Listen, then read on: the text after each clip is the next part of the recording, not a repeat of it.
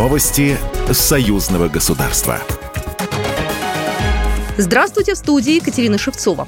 Кремль сожалеет, что премьер Армении не сможет принять участие э, в заседании ДКБ в Минске, заявил пресс-секретарь президента России Дмитрий Песков.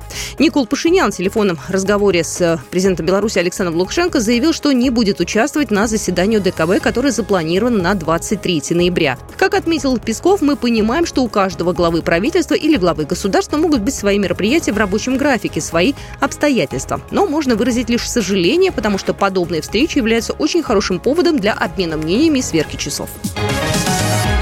Церемония открытия памятника князю Александру Невскому прошла сегодня в Минске. Скульптура установлена рядом с посольством России на пересечении Нововиленской улицы и Старовиленского тракта. Памятник представляет собой большую конную скульптуру высотой 11 метров и является символом единства народов России и Беларуси, общей исторической памяти и многовековых традиций.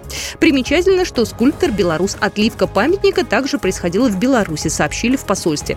И идею открыть памятник Невскому в центре белорусской столицы лично поддержал президент президент Александр Лукашенко.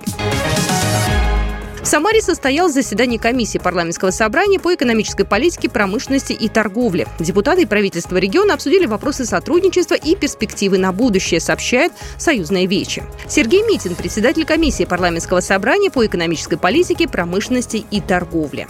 Мы готовимся к пленарному заседанию Союзного парламента. В рамках правительственного часа будут рассмотрены вопросы сотрудничества субъектов Российской Федерации с Белоруссией и приграничного сотрудничества. Но Самара э, попадает в первую часть этого направления, как один из наиболее перспективно развивающихся регионов Российской Федерации.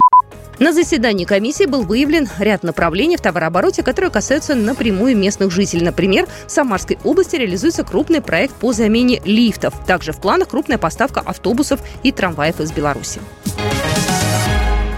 Под Борисовым появится реабилитационный центр для детей Донбасса, сообщил общественный деятель, паралимпиец, мотивационный спикер и учредитель благотворительного фонда Алексей Талай. По его словам, центр будет создан на базе бывшей усадьбы князи Дома Романовых. Уже ведутся переговоры со всеми участниками процесса. Поучаствовать в становлении проекта могут и обычные граждане. По словам Талая, приняли решение создать этот центр, наделить его самыми передовыми мировыми технологиями, в том числе отечественными, которых сегодня становится все больше. В рамках союзного государства наши специалисты над этим работают.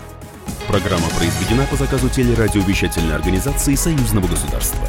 Новости союзного государства.